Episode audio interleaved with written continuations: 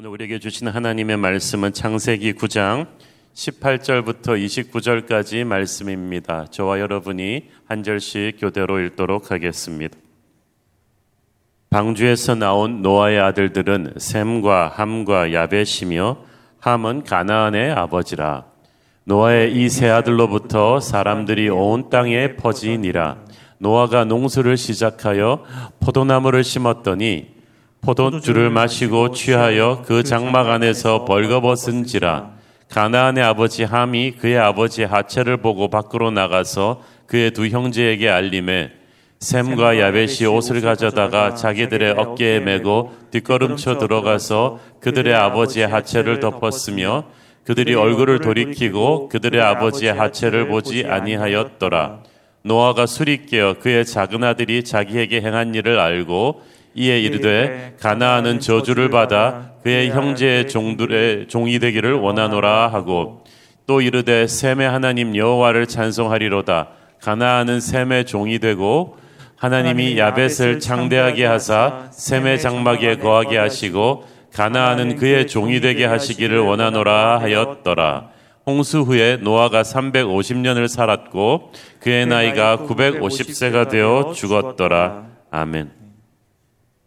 하나님의 대홍수 심판으로 인해서 세상이 멸망했습니다.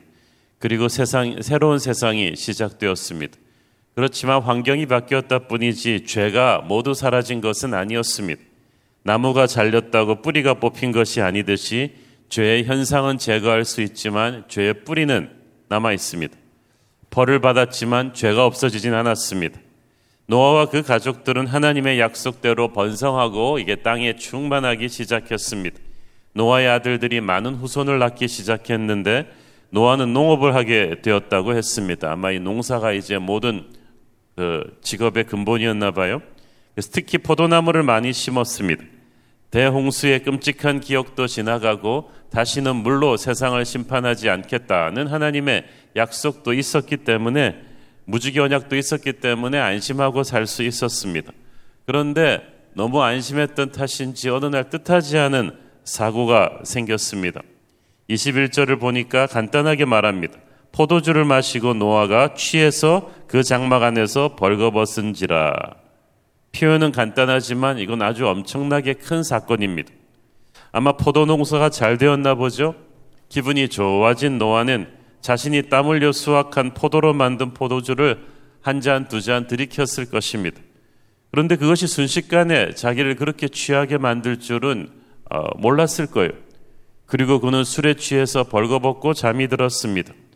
앞뒤 문맥과 자녀들의 반응을 보면 노아가 술 먹고 취해서 벌거벗은 몸을 훤히 드러내고 자버린 사건은 굉장히 수치스러운 해서는 안 될 민망한 사건입니다. 자녀들을 놀라게 하고 아버지에게 대해서 실망도 하고 마음의 갈등을 불러일으킨 사건임이 분명합니다. 노아가 원래 이런 사람이 아니었거든요. 창세기 6장 9절을 보면 노아는 의인이요 당세의 완전한 자 하나님과 동행하는 사람이라고 소개하고 있습니다. 그 홍수 전에 600년을 노아가 그렇게 살았어요. 온 인류가 멸망했을 때도 그만은 하나님의 인정을 받고 은혜를 입을 정도로 세상을 다 죽여도 노아만은 하나님이 살리고 싶을 정도로 거룩한 사람이었어요. 깨끗하게 살았어요. 600년을 그렇게 깨끗하게 살아온 사람이 방주를 지어서 인류의 새로운 소망의 통로가 된 사람이 홍수 이후에 새로운 세상에서 술을 마시고 백주에 벌거벗고 자다가 수치를 당한다? 이해가 참 잘 되지 않을 것 같은데 어떻게 보면 또 이해도 됩니다. 대홍수 이후에 아무 문제도 없고 모든 것이 너무 순조로웠습니다.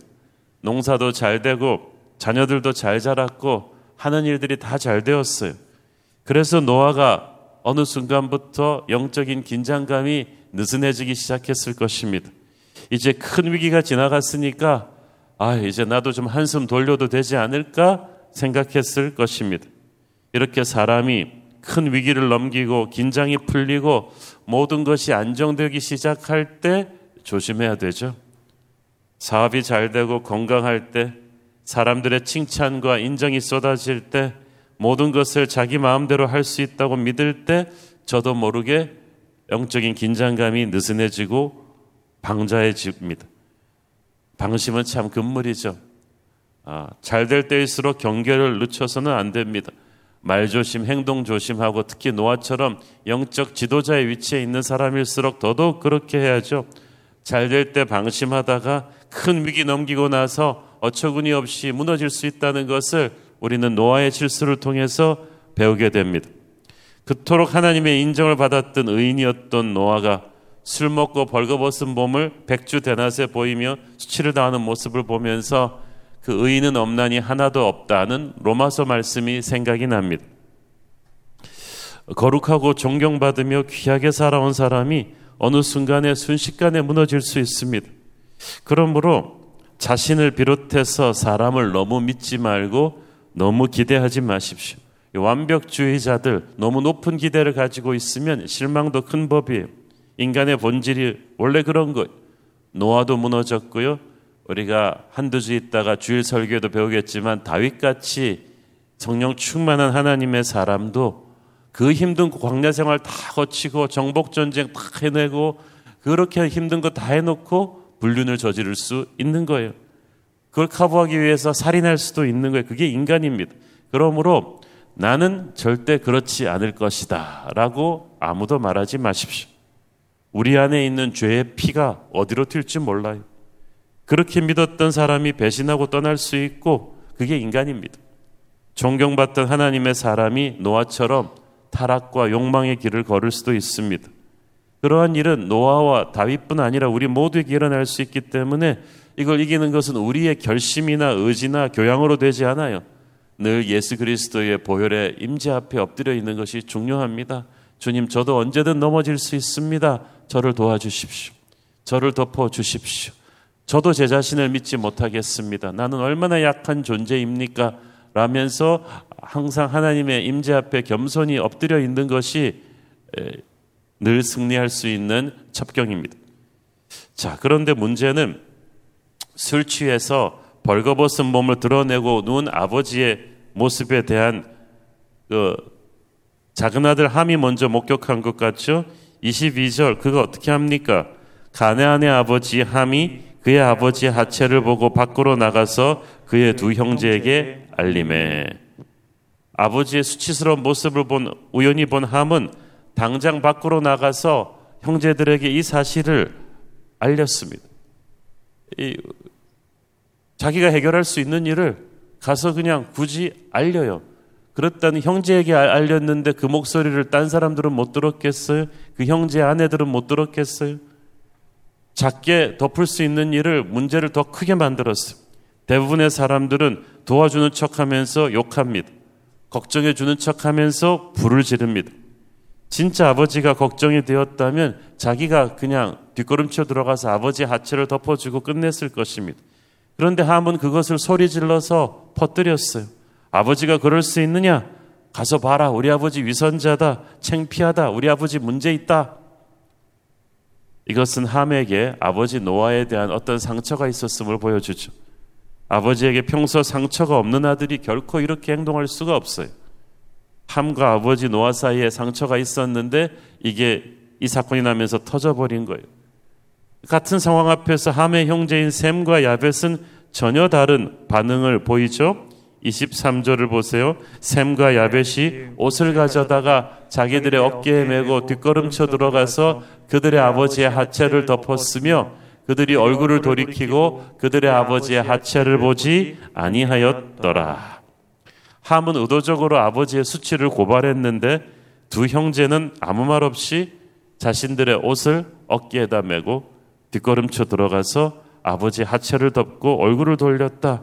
아버지의 수치를 그냥 조용히 덮어준 것이고 아버지의 명예를 지켜준 거예요. 노아가 한 건 잘못했죠. 그렇지만 그 잘못은 하나님이 다루실 일이죠.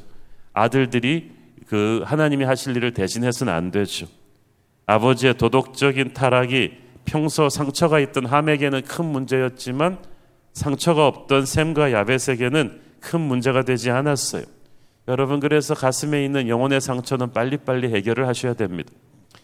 영적으로 건강한 사람은 문제가 문제가 되지 않습니다. 그런데 영혼의 상처가 있는 사람은 문제를 꼭 문제화 시켜서 더 큰 문제로 만들어 버립니다. 그런데 그 사람이 모르는 게 있는데 나중에 가장 큰 데미지를 입는 거는 문제화시킨 자기 자신이에요. 함이 그래서 저주를 받잖아요. 여기서 중요한 교훈, 여러분의 부모님을 용서하십시오. 여러분 위에 있는 영적인 권위자를 용서하십시오. 부모나 영적 권위자가 단점이 있고 실수를 하고 여러분에게 상처를 주었다고 해도 그것을 가슴 속에 오래 간직하고 있지 마십시오. 예수 그리스도의 보혈로 용서하고 상처로부터 자유하셔야 됩니다. 부모의 허물, 여러분 위에 있는 영적 권위자의 허물을 조용히 덮어 주십시오. 주님이 우리의 허물을 덮어 주셨듯이. 자, 그런데 부모의 허물을 덮어 주지 않고 고발하고 감정적으로 터뜨린 사람 함은 어떻게 되나요? 술에서 깨어나서 모든 정황을 알게 된 노아가 징벌을 내리는데 이것은 그냥 노아가 감정적으로 내린 징벌이 아니라 하나님이 그 노아를 통해서 내린 징벌이에요. 25절 이에 이르되 가나안은 저주를 받아 그의 형제의 종들의 종이 되기를 원하노라 하고 자 당사자 함이 벌을 받는 게 아니라 그의 아들 가나안이 벌을 받습니다. 오늘의 본문에서 계속해서 가나안의 아버지 함이라는 말이 자꾸 나오잖아요. 훗날 진짜 가나안은 성적 부패의 상징적인 민족이 되고 하나님의 백성과 항상 대적하다가 토벌당하고 저주받는 그런 벌을 받아요. 아버지 함의 죄가 자식들에게 대대로 가는면서 저주를 받는 것. 그러므로 여러분, 여러분 우리의 입술을 제어하는 게 얼마나 중요합니까? 여러분의 자손의 미래가 축복이 되기를 원한다면 여러분의 부모, 여러분의 영적인 권위의 흠집을 함부로 공격하지 마세요. 그리고 우리 대해서 상처를 끝내야 합니다. 미움을 끝내야 합니다. 그래야 예수님의 보혈의 은혜가 우리 다음 세대를 커버할 수가 있어요. 부모의 잘못을, 형제의 잘못을, 자식의 잘못을 덮어줘야만 합니다. 그러면 복을 받을 것입니다. 우리 주변에 참 가족의 허물부터 부모의 허물, 남편의 허물, 아내의 허물, 자매의 허물, 형제의 허물을 덮어주십시오. 왜냐하면 인간은 누구나 죄를 지을 가능성이 있거든요. 내 안에도 그런 죄의 잠재력이 있는데 환경이 맞아 떨어졌으면 우리도 똑같은 죄를 지을 수 있어요. 그러므로 다른 사람이 보지 못하도록 예수님의 마음으로 덮어주십시오. 이걸 보면은 참이 허물을 덮어주는 게 얼마나 영적인 성숙과 영적인 건강함과 관계가 있는지를 우리가 볼 수가 있죠. 일반 사회 조직에서도 위로 올라갈수록 더 많은 비밀을 알게 됩니다. 이 비밀을 잘 관리할 수 있는 능력이 리더십의 중요한 역량 중의 하나입니다. 주님의 몸된 교회 안에서도 그렇습니다. 물론 성령은 진리의 영이시고 우리는 늘 진리를 서로에게 말해야죠. 그렇지만 진리를 말해야 한다고 해서 모든 진실을 무분별하게 다 서로 공유해야 되는 건 아니에요. 우리 어느 집사님의 살아온 가정사에 여러 가지 힘든 일이 있었어요.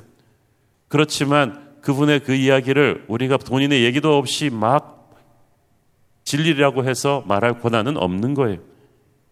이미 말씀드렸듯이 진실을 말해도 우리는 항상 사랑으로 말해야 되고 지혜롭게 해야 돼요.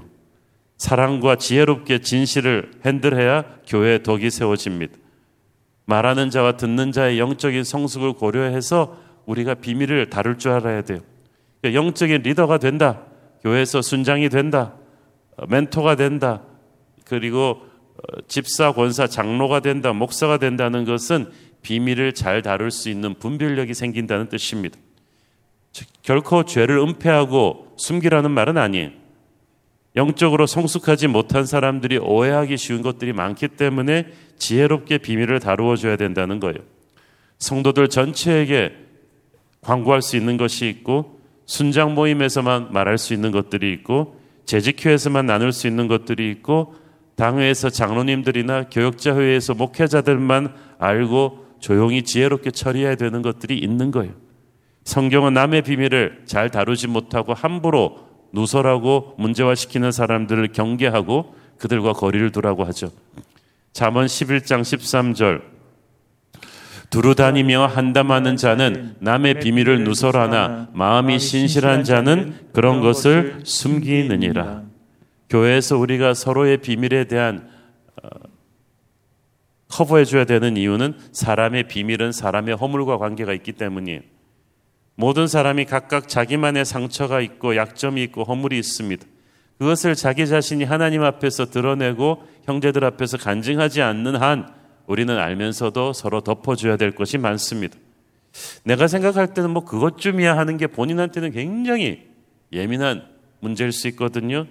예를 들어 뭐 고아로 자랐다거나 고등학교를 중퇴하셨다거나 얼굴을 성형했다거나 이혼했다거나 이런 형제 자매의 허물은 알면서도 어, 덮어줘야 될 비밀이죠. 본인에게는 깊은 예민한 상처가 될 수 있기 때문에 에베소서 4장 16절 말씀에 보면은 우리는 교회 머리이신 그리스도 안에서 함께 연합되고 연결되어 있다고 했어요. 우리를 서로에게 연결시켜주는 접착제는 예수님의 보혈입니다. 예수님의 보혈이 각각 개성이 다른 우리들을 연결시켜줘요. 그래서 우리는 예수님 중심으로 서로 하나가 되는 거지 우리가 착하거나 정이 쌓여서 하나가 되는 게 아니거든요. 그 말은 오직 주님이 주시는 힘으로 하나가 된다는 거예요. 성만찬을 할 때 그것은 예수님의 보혈 앞에 나가는 하나님께 나가는 수직적인 관계의 회복도 있지만 그 힘으로 형제들과 형제 사이를 용서하고 사랑하겠다는 수평적인 사랑의 의미가 있어요. 우리는 우리를 용서해 주신 예수님의 보혈의 힘으로 우리의 형제를 용서하는 거예요. 그의 허물을 덮어주는 것입니다. 서로 오해가 있고 다툼이 있어도 서로의 단점이 보여도 예수님의 보혈로 덮어주고 다시 시작할 수 있는 힘이 우리 안에는 주어져 있는 것입니다. 이 함이 그것이 없었기 때문에 아버지의 수치를 드러내었고 그로 인해서 그와 그의 후손들은 너무나 엄청난 저주를 받게 되죠. 노아가 홍수 이후에 350년을 살았고 그의 나이가 950세가 되어 죽었는데 참 너무나 당대 의인으로 살았던 홍수 이전의 전반 600년에 비해서 나머지 350년이 자식을 저주하고 수치를 드러내고 나서 노아의 영적인 권위는 땅에 떨어졌죠. 너무나 큰 데미지를 입고 산 350년입니다. 혹자는 그렇게 말할지도 모르겠습니다. 전반전을 그렇게 신실하게 살았는데 그걸로 좀 커버가 되는 거 아닌가? 그런데 여러분 야구를 8회 말까지 아무리 잘했다고 해도 9회 말에 역전당하면 그 경기는 지는 거예요. 저와 여러분은 노아처럼 참 안타까운 마무리를 하지 말고 끝까지 전반전의 스코어를 지키면서 승리하는 인생으로 마무리하는 그런 인생 살기를 축원합니다. 기도하시겠습니다. 주님 은혜를 감사합니다. 오늘 노아가 잘못했지만 그 아비의 허물을 함부로 드러냈던 함이 저주를 받고 그 아비의 허물을 예수의 사랑으로 덮었던 샘과 야벳이 축복받는 것을 봅니다. 주님, 우리도 죄와 허물이 많은 인간인데 우리는 너무 남의 문제를 드러내고 가십하고 공격하고 허물을 덮어주지 않은 사나운 시대에 살고 있습니다. 하나님, 우리가 샘과 야벳의 마음으로 예수님의 마음으로 서로 용서하고 허물을 가려주는 그런 인생 살게 하여 주옵소서. 예수님 이름으로 기도했습니다. 아멘.